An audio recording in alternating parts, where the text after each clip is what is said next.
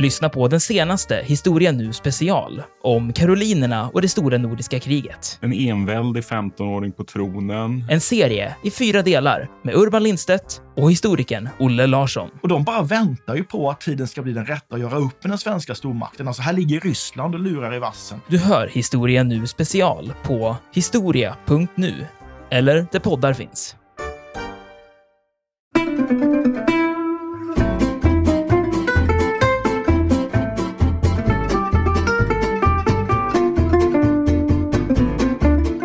Paret Churchill, föräldrarna, de stannade ofta uppe då i det här förstärkta annexet på jordytan, alltså även under bombattackerna. Eller så övernattade de på den då avstängda tunnelbanestationen Down Street i närheten. För där var då både komforten och inte minst maten av en väsentligt högre klass än i då regeringsbunkern. Så här fanns det ett utmärkt vinförråd. Det fanns en alldeles utmärkt toalett tydligen då. Och så fanns det också möjlighet att ta ett karbad. Och det var ju något som Churchill normalt gjorde ungefär två gånger om dagen. Om omständigheterna så tillät.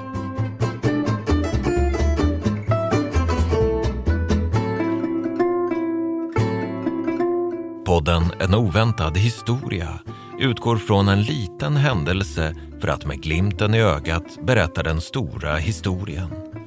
Programledare är historikerna Olle Larsson och Andreas Marklund.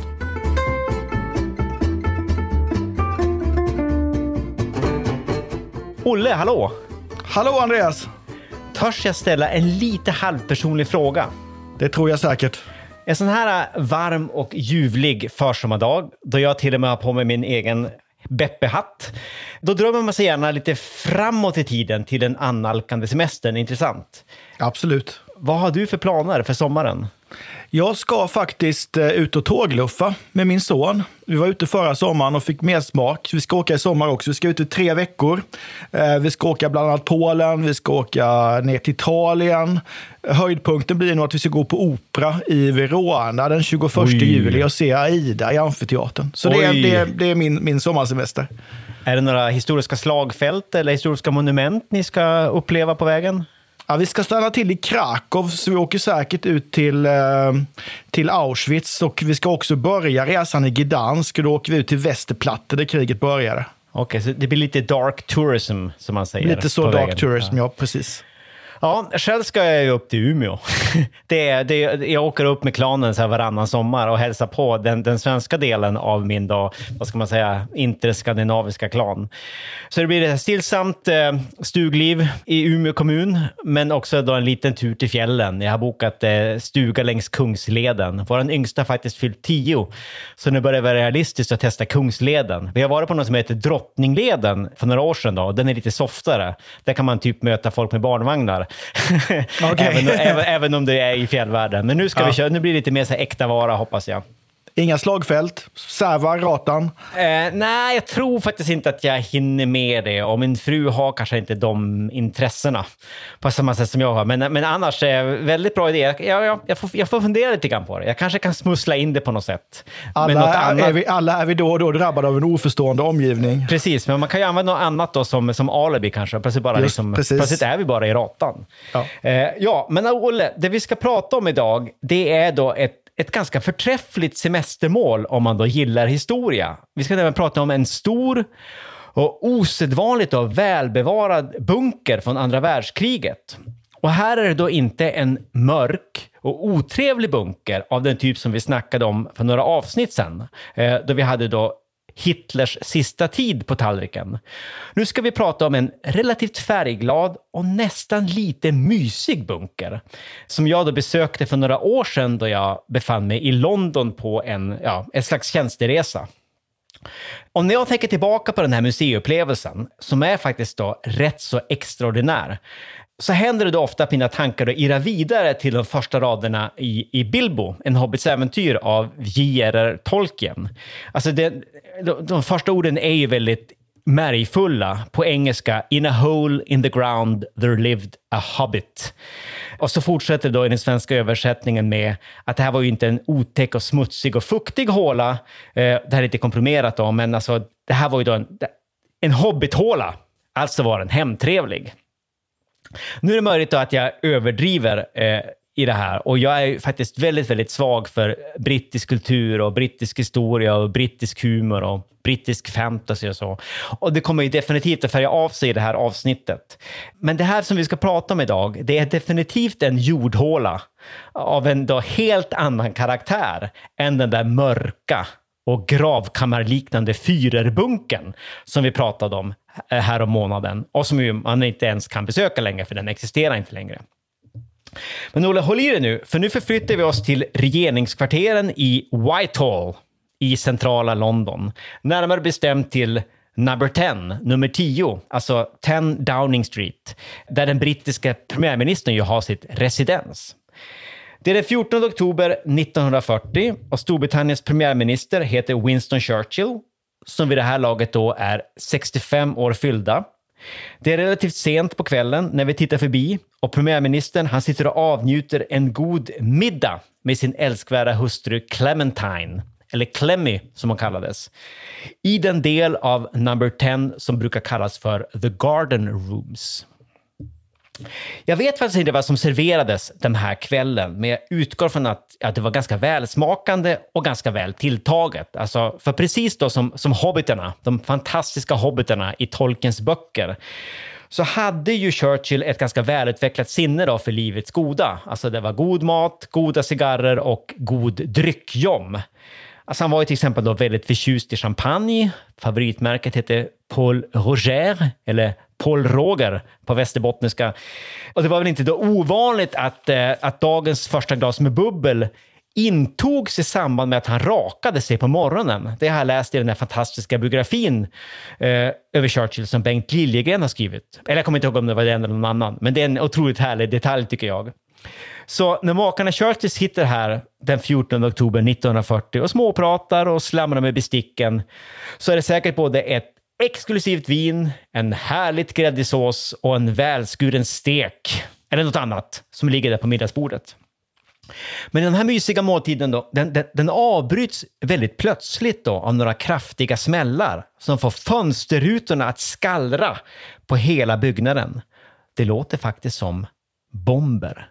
Stora, tunga och kraftiga bomber som exploderar i eller åtminstone väldigt nära regeringskvarteren, alltså på eller i närheten av Downing Street.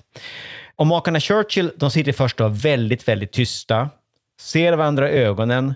Sen reser sig Winston Churchill och skyndar sig ut i det angränsande köket där han då beordrar kökspersonalen att omedelbart söka skydd i det väldigt stora luftskyddsrum, eller air shelter, som några år tidigare då har byggts i trädgården till nummer 10, alltså då under Neville Chamberlains tid som premiärminister.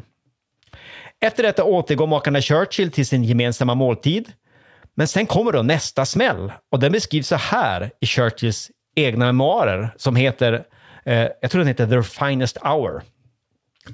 Jag satte mig till bords igen, men efter ungefär tre minuter så hördes en väldigt hög smäll, nära den här gången och vi kände en våldsam skakning som skvallrade om att byggnaden hade träffats av en bomb.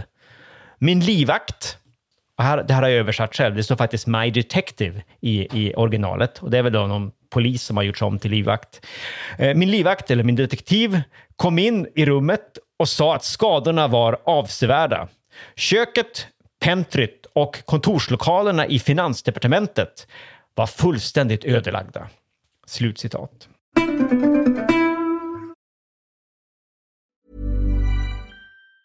Quality sleep is essential. That's why the Sleep Number Smart Bed is designed for your ever evolving sleep needs. Need a bed that's firmer or softer on either side? Helps you sleep at a comfortable temperature? Sleep Number Smart Beds let you individualize your comfort so you sleep better together. JD Power ranks Sleep Number number 1 in customer satisfaction with mattresses purchased in-store. And now, save 50% on the Sleep Number limited edition Smart Bed for a limited time. For JD Power 2023 award information, visit jdpower.com/awards. Only at a Sleep Number store or sleepnumber.com. Many of us have those stubborn pounds that seem impossible to lose, no matter how good we eat or how hard we work out. My solution is PlushCare.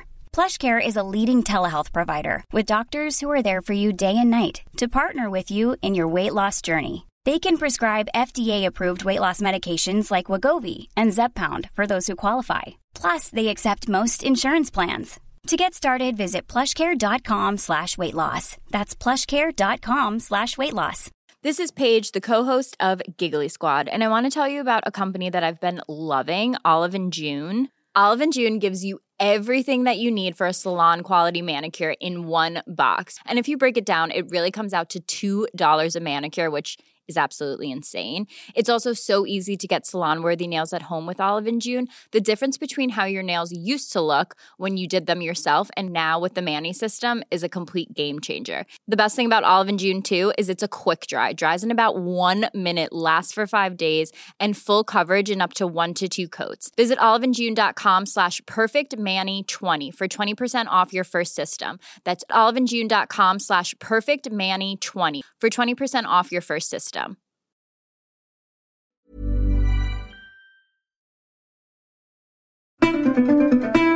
Det var alltså köket på 10 Downing Street som var totalförstört.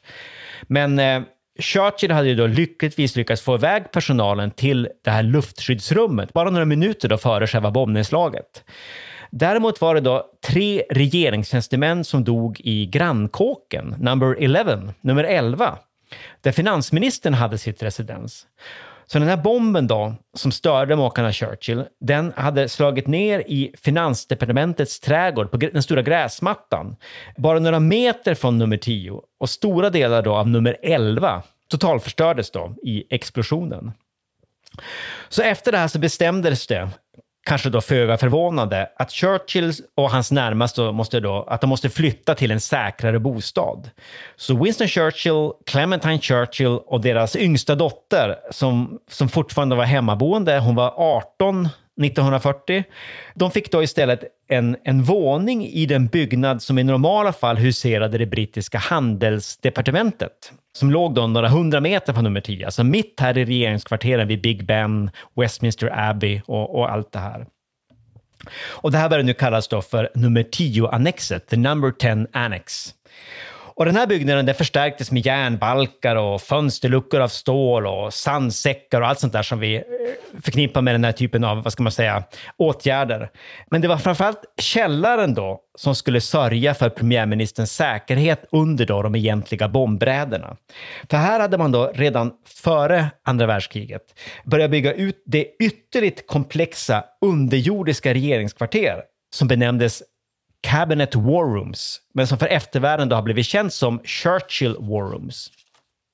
Och det är, liksom, det är den här platsen vi ska prata om idag, Ola, jag tänkt. Alltså, vi ska prata om The Churchill War Rooms och lite andra typer då av luftskyddsrum eller air shelters som användes då i London under andra världskriget. Och jag känner nu när jag säger det här att det här är ju ett, ett kusligt dagsaktuellt tema. Alltså, vi har ju nämnts dagligen om eh, ryska bombattacker mot Kiev och andra delar av eh, Ukraina. Så det, här, det finns en obehaglig bakgrund till allt det här av nutidskaraktär. Det bör vi komma ihåg när vi sitter här och uttalar oss eh, glatt och fryntligt om hur britterna hanterade den här situationen under andra världskriget. Kom ihåg detta, kära lyssnare, och även jag själv, Andreas, medan jag berättar. Men alltså, Olle, innan vi då tar på oss våra siren suits, som de kallades, det var en slags overaller som faktiskt designades av, Winston Churchill själv, som man skulle dra på sig om man då ville kunna kalla ner i underjorden utan att förstöra eh, söndagskostymen. Innan vi tar på oss våra egna siren suits och kravlar ner i den brittiska underjorden så måste vi kanske klargöra var de här bomberna kommer ifrån egentligen. Så Olle, kan du hjälpa mig och lyssnarna att få lite koll på det här med, med blitzen? Ja, de här massbombningarna av Storbritannien kallar man ju då för, för blitzen. Och det är ju ett uttryck som den brittiska pressen lite så skämtsamt myntar för att beskriva de här bombattackerna. Men vi kan väl börja med att konstatera att den här blitzen och de här bombningarna av Storbritannien egentligen var någon slags nödlösning för tyskarna. För att den ursprungliga planen var egentligen att Storbritannien skulle invaderas genom en massiv eh, landstigning från sjövägen. Eh, tyskarna hade ju många klatschiga kodnamn på sina militära operationer under kriget. Och den här heter ju Operation Seelöwe, Operation Sjölejon. Och planerna kommer till och efter det att Frankrike kapitulerat i juli 1940. Men om den här operation Seelöwe skulle kunna förverkligas så krävdes det att det tyska flygvapnet skulle kunna slå ut det brittiska flygvapnet. Och det har ju också Hermann Göring, den tyske Luftwaffe-chefen, eh, förklarat för Hitler att det ska han minsann kunna ordna. Det ska inte vara några problem. På fyra dagar? Så, förlåt? På fyra dagar skulle han på göra det. På fyra dagar, just det. Ja. Han hade mycket höga tankar om sig själv och uppenbarligen också om sitt flygvapen här. För att så blir det ju inte. Utan istället så inträffar ju det som vi känner som The Battle of Britain, slaget om Storbritannien, som då är en strid på liv och död mellan The Royal Air Force, det brittiska flygvapnet, och det tyska Luftwaffe. Och det handlar ju då om herraväldet i luften som då var nödvändigt för att tyskarna skulle kunna genomföra genomföra den här landstigningsoperationen. Men den misslyckas. Striden pågår mellan eh, juli och oktober 1940. Men eh, tyskarna misslyckas och förlorar ju väldigt många flygplan.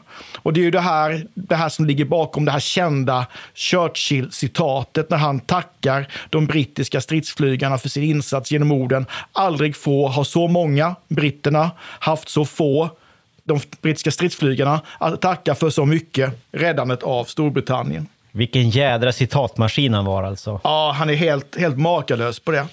Så alltså istället så bestämmer sig tyskarna för att Storbritannien ska bombas till, till underkastelsen. Och det är ju det som är, är målet med de här massiva flygbombningarna som inleds i september, den 7 september 1940 då 600 tyska bombplan flyger in över London och släpper, släpper bomber.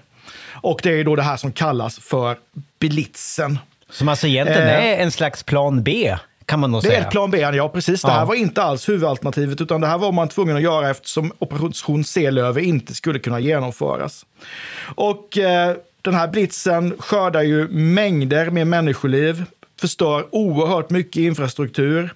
Bara då efter några månader, i december 1940, så har man alltså haft ja, tiotusentals döda och eh, svårt skadade.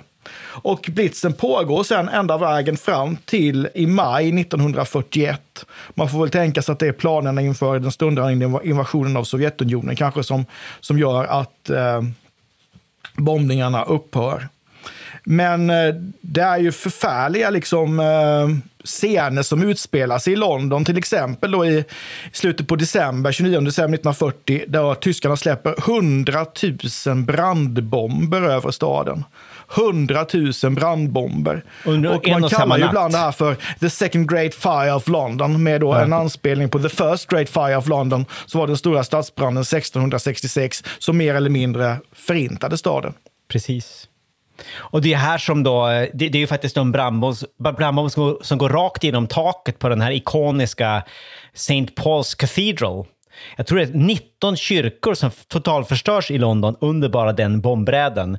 Men just St. Pauls överlever faktiskt då, tack vare då en, en, en massiv brandsläckningsinsats som beordras av Churchill själv eftersom han då har sagt att han, han inser liksom det, det symboliska värdet i att hålla liksom, eh, behålla St. Paul intakt som ett tecken på ett, ett förkroppsligande kanske då närmast av liksom det brittiska, den brittiska motståndskraften. Han säger liksom att St. Paul must be saved at all costs.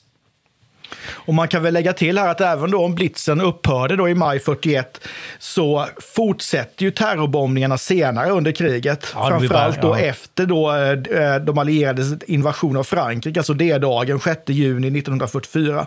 Därför att från och med 44 så börjar tyskarna eh, genomföra eh, attacker med robotar eller raketer mot eh, mot Storbritannien.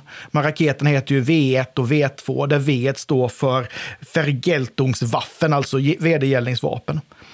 Jag kan bara säga också, de här var ju inte alldeles träffsäkra.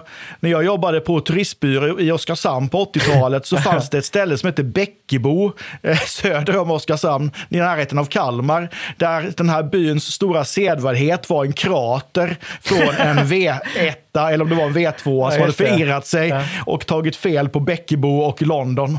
Aj då, aj då. Men den här bombkratern var en stor sevärdhet som var skyltad och så. Humoristiskt på något sätt, men också fullständigt livsfarligt naturligtvis.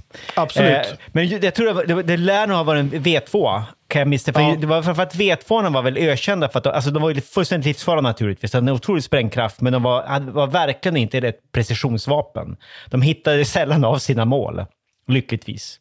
Men skapade naturligtvis ändå otroligt mycket död och ödeläggelse. Alltså, det handlar om tusentals engelsmän som dör i de här attackerna med, med V1 och V2. Ja, precis. Jag tror att liksom bara i V1-attackerna så var det ungefär 5 000 människor i London som dog mm, mm. Eh, under den här tiden.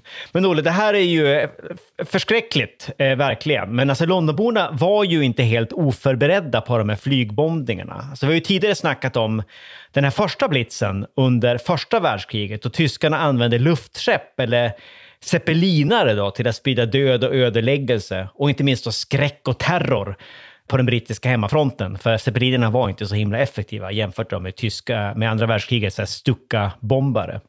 Men redan då hade ju då Londonborna lärt sig, alltså under första världskriget, då lärde de sig då att söka skydd i tunnelbanestationer, källare och på andra underjordiska platser. Under mellankrigstiden på 20-talet så nedsattes det då någon slags Air Raid Commission, alltså lufträdskommission, för att förstärka då motståndskraften i Storbritannien mot terrorbombningar från, från ovan. Och som jag förstår saker så hade man då ganska utmärkta idéer om att man skulle bygga något så här rikstäckande skyddsrumssystem. Men det praktiska genomförandet drog ut på tiden, bland annat på grund av att det fanns någon slags inneboende konflikt mellan de här idéerna att hålla människorna under jorden eh, för att skydda dem mot bomber. Det kolliderade då med idén att man då ibland måste hålla dem ovan jord för att skydda dem mot gasattacker. Alltså det fanns någon slags inneboende konflikter som var svår, det var svårt att lösa det dilemmat. Så det var först då efter Münchenkrisen 38 som man kom igång på allvar då med det praktiska luftskyddsarbetet. Alltså efter Münchenkrisen 38 var det svårt också för den brittiska regeringen att ignorera det växande militära hotet från, från Nazityskland. Och då 38 då började man bland annat konstruera så kallade Anderson-skyddsrum som delades ut till eh, allmänheten av den brittiska staten. Alltså det var en slags byggsatser då, som, som var gratis för brittiska låginkomsttagare. Och över två miljoner brittiska hem hade såna, såna här Anderson-skyddsrum under kriget. Och de fick sitt namn då efter en brittisk inrikesminister, John Anderson. Och det var som sagt, det var nästan som en slags, jag vet inte, så här lekstugor då, av korrugerad plåt som grävdes ner till hälften i trädgården och så täckte man dem med jord. De hade plats för sex personer, de största, och var visst ganska robusta, men kunde inte klara en direktträff. Däremot så skyddade de mot, på ett väldigt bra sätt då, mot splitter och eldstormar och annat elände som kunde komma flygande genom luften under de här tyska bombräderna. Däremot var de här Anderson-skydden inte speciellt bekväma. De var kalla och fuktiga och de hade inget så här äh, stuprörssystem, alltså ingen avrinning för regnvatten, så det kunde bli väldigt, väldigt vått och det regnade som bekant ganska ofta i Storbritannien. Så därför var det många Londonbor som valde att istället söka sig till de här gemensamma skyddsrummen, så här offentliga skyddsrum, när då de här luftlarmssirenerna då började, började skräna jag tror Churchill kallar dem för, för Banshee-sirener, Banshee Sirens, efter de här vrålande irländska spökena. Och under blixten så kunde man höra de här närmast dagligen, eller faktiskt, faktiskt dagligen. Och det var då inte minst de brittiska tunnelbanestationerna som man sökte sig till. Alltså vi är ganska många som har sett de här bilderna. Jag är säker på att du har sett det. Både bilder och tv-serier som Foils War. Det ser man så här pensionärer, barn, kvinnor och så vidare som sitter inlindade i filtar på Elephant and Castle eller någon annan så här ikonisk London tunnelbanestation och dricker te ur termos, löser korsord, läser tidningen eller småsnackar eller försöker sova. Jag tror att omkring 170 000 människor bodde närmast på olika tunnelbanestationer under blitzen. Alltså det var ju det var alltså de här tre kvartalen då blitzen, den första fasen av blitzen pågick. Eh, och vissa av de här stationerna byggdes ut till regelrätta deep level shelters. Alltså man grävde då ut särskilda skyddsrum under själva stationerna. Men det var då inte alla tunnelbanestationer som var tillräckligt djupt belägna då för att klara en direktträff. Till exempel var det då en bomb som då gick rakt genom taket till tunnelbanestationen Balham i södra London den 14 oktober 1940. Alltså samma dag som makarna Churchill satte åt sin middag. Och då Downing Street blev bombat. Den dagen var det då en tunnelbanestation som blev, som blev totalförstörd av en bomb. Och då dog då jag menar 60 och 70 civilister som hade sökt skydd där i mörkret.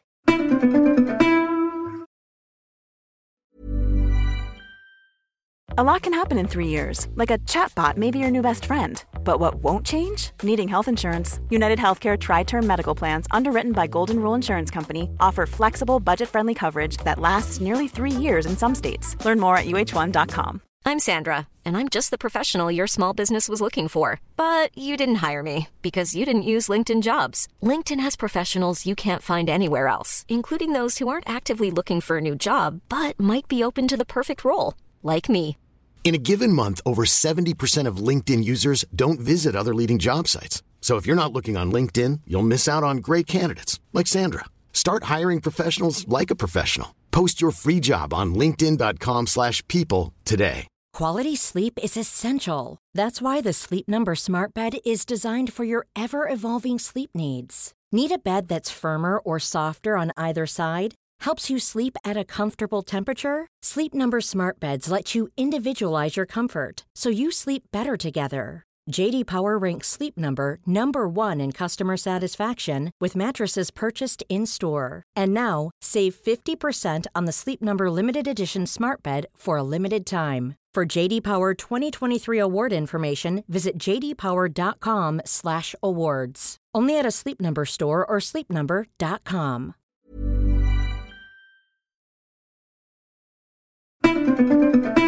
Men Olle, det, här är förskräckliga historier, men alltså, hur, hur var det nu med, med, Churchill och hans underjordiska gömställe? Det var det vi skulle prata om egentligen.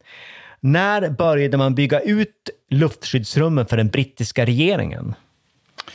Det är ju så att precis efter, andra, eller efter första världskriget så har man ju, tar man ju fram planer då för hur man ska skydda regeringen i händelse av ett krig. Och den ursprungliga planen går ju ut på att regeringen ska evakueras från huvudstaden, i det här fallet London, då, i händelse av, eh, av luftanfall. Och det var ju samma idé som man hade i flera andra länder, däribland Sverige.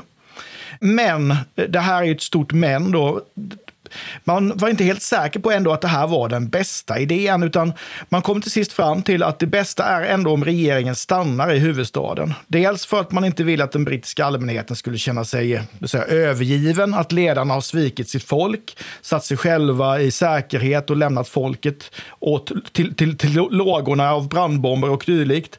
Och det andra var att man förmodligen inte skulle hinna, hinna evakuera. Det fanns liksom en praktisk anledning till att äh, det går inte för att luftattackerna kommer så hastigt hastigt att det, det, det, finns ingen möjlighet. Och då är det bättre att man bygger ut ett fungerande skydd istället i huvudstaden. Och det är väl det som man ska se som kontexten med den här eh, Churchill-bunkern, The Cabinet War Room i. Mm. Ja, precis. Och det är ju ganska sent då. Det är ju, ä, även i det fallet är det ju där Münchenkrisen 38 som blir liksom katalysatorn. Alltså då bygger man ju då dels ett särskilt luftskyddsrum för premiärministern då i, i trädgården till nummer 10. Och så, så börjar man skapa det här då underjordiska regeringshögkvarteret under handelsdepartementet, alltså the cabinet war rooms. Man gräver ut källaren eh, och gör källaren då ännu djupare. Man förstärker den här byggnaden med ståldörrar.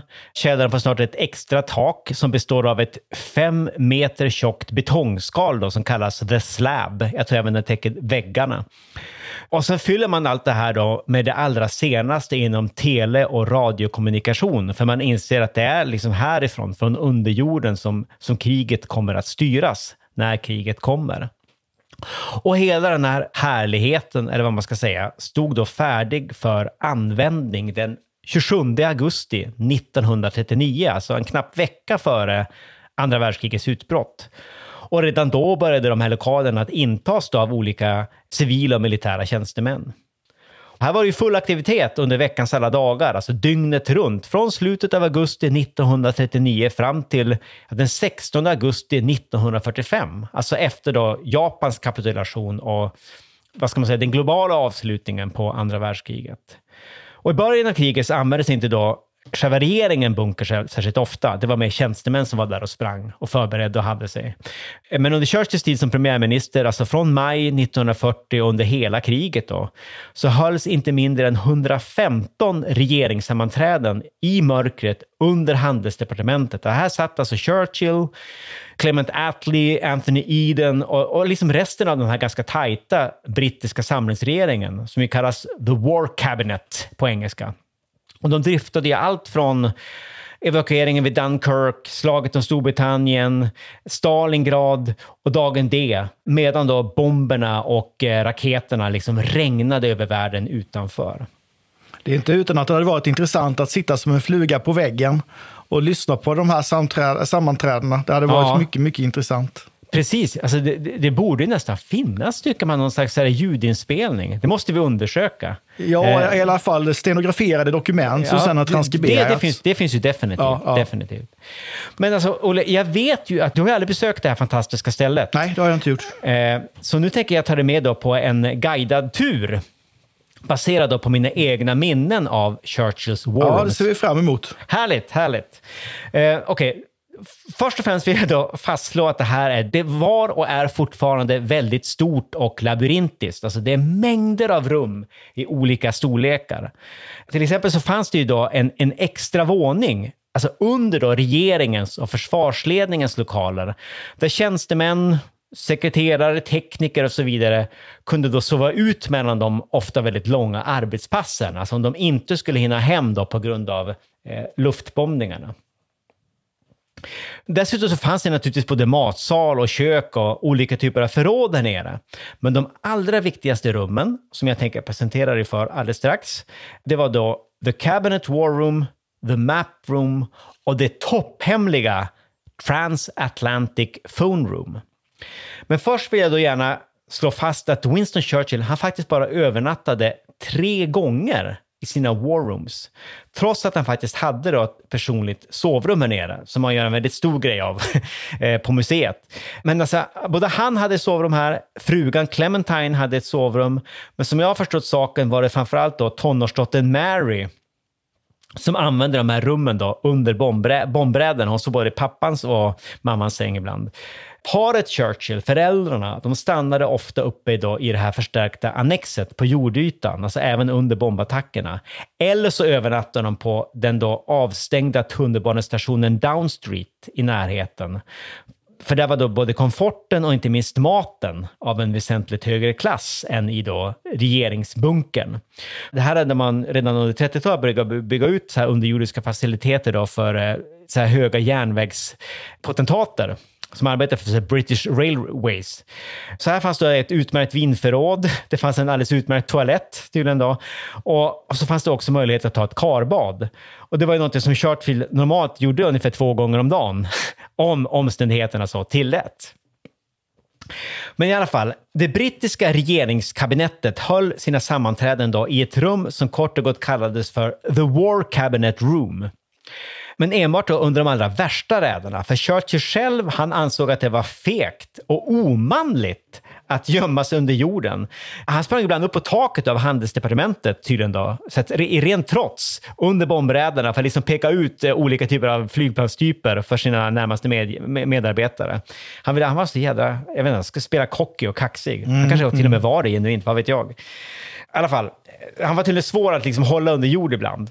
Och detta trots att då vid sin första inspektion av de här faciliteterna så ska han ha sagt till sina närmaste medarbetare att, att det här är “This is the room from which I, I will lead the war”. Och det här är ett ganska oansenligt rum faktiskt. Det är, inte, det är mycket mindre än ett vanligt klassrum på Lunds universitet och i den svenska grundskolan. Men eh, det är ganska ljusa färger, väggarna är vita, det är stora röda stålbalkar i taket och ett enormt stort sammanträdesbord som täcker i princip hela rummet. Och här trängdes allt som allt åtta kabinettsministrar, då, regeringsministrar, tillsammans då med stabscheferna från flottan, armén och det brittiska flygvapnet. Och naturligtvis också då en handfull särskilda rådgivare av typen då general Ismay, Hastings Pack Ismay, som var då Winston Churchills särskilda militära rådgivare. Ett minst lika viktigt rum, som är ännu mer fascinerande att besöka idag, det är då det så kallade kartrummet som kallas så eftersom då väggarna är täckta av enorma kartor som visar olika krigsskådeplatser under andra världskriget. Där ser man då Atlanten med alla Atlantkonvojerna, man ser Stilla havet, man ser östra Europa från Berlin till Stalingrad, man ser Frankrike, man ser Nordafrika och så vidare och så vidare. Och överallt på de här kartorna så satt det under kriget nålar som visade var olika militära enheter befann sig. Alltså där och då för det här uppdaterades hela tiden. För det här kartrummet fungerade då faktiskt som den överordnade och förmodligen den allra mest kritiska och avgörande informationscentralen för hela den allierade, eller i alla fall för hela den brittiska krigsansträngningen under andra världskriget. Så förutom då kartor så var rummet och är fortfarande då fyllt av telefoner i alla möjliga färger. Det är röda, det är gröna, det är svarta och gräddvita telefoner som alla då var direkt kopplade till olika centrala instanser i den, i den brittiska statsapparaten. Alltså man lyfte på en grön dur så kunde man hamna hos eh, 10 Downing Street till exempel, eller i annexet ovanför. Man kunde hamna hos amiralitetet, man kunde hamna hos MI6, MI5, eh, Flight Command och så vidare och så vidare. Och de här telefonerna, de ringde hela tiden. Därför kallades den här uppsättningen av, jag tror det är 12-15 telefoner, det kallades för, för The Beauty Chorus. Och i takt med att det kom in nya underrättelser via telefonerna så ändrades placeringen av de här nålarna på världskartorna då, så att regeringen och de här militära stabscheferna då hela tiden hade en uppdaterad global lägesbild av händelseutvecklingen under kriget. Det tycker jag är skithäftigt.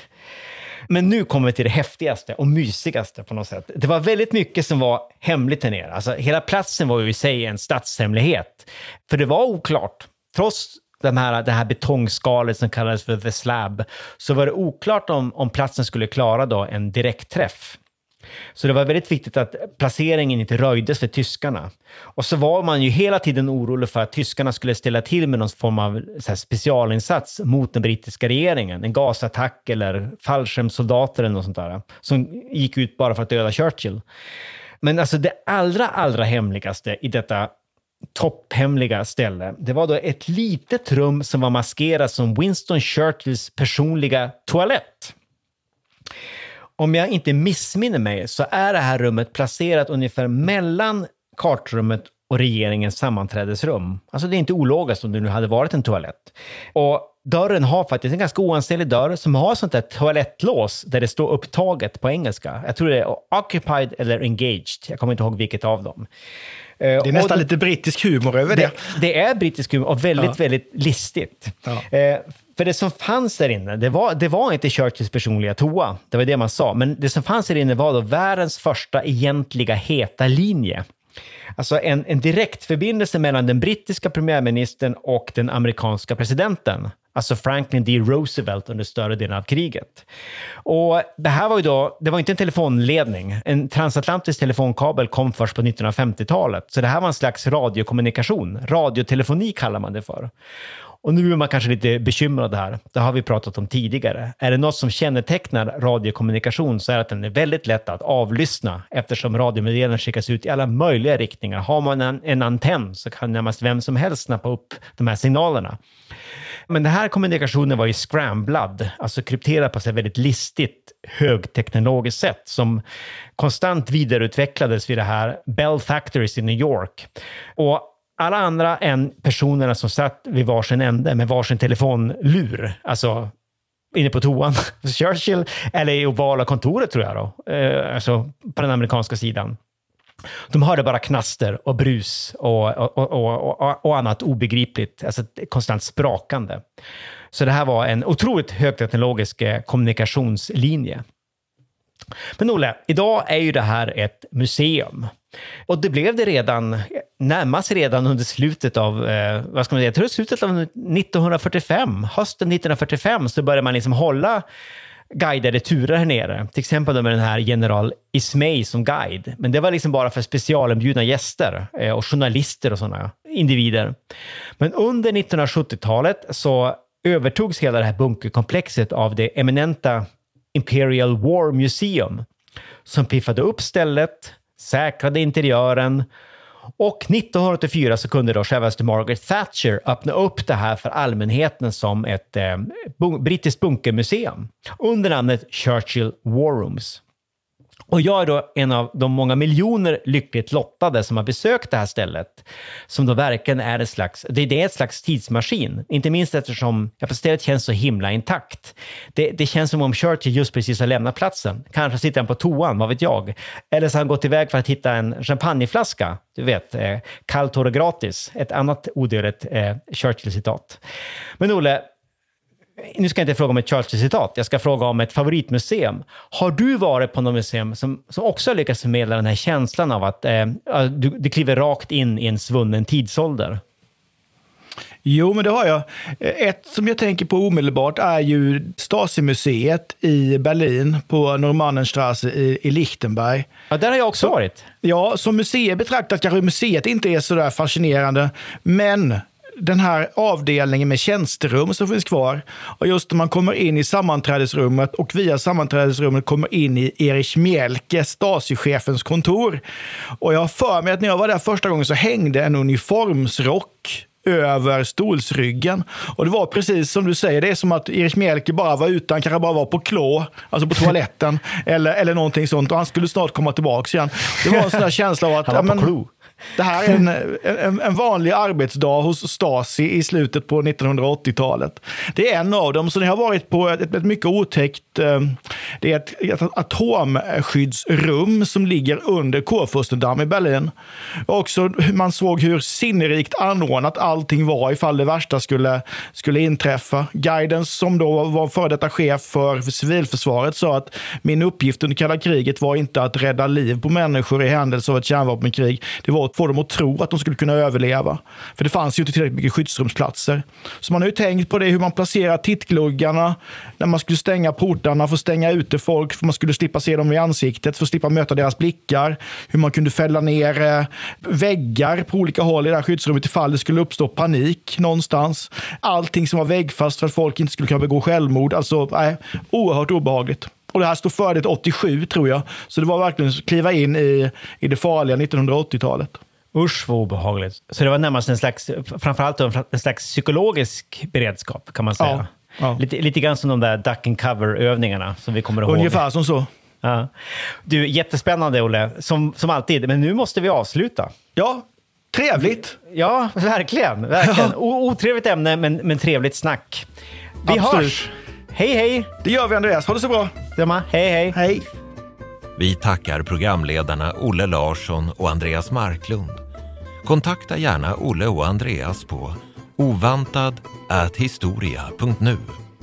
Vi läser allt, men hinner kanske inte alltid svara.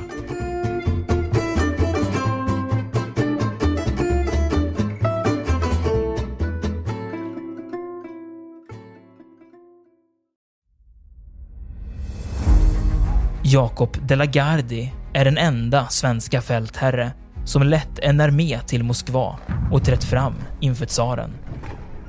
Bedriften gjorde honom till en av 1600-talets största befälhavare.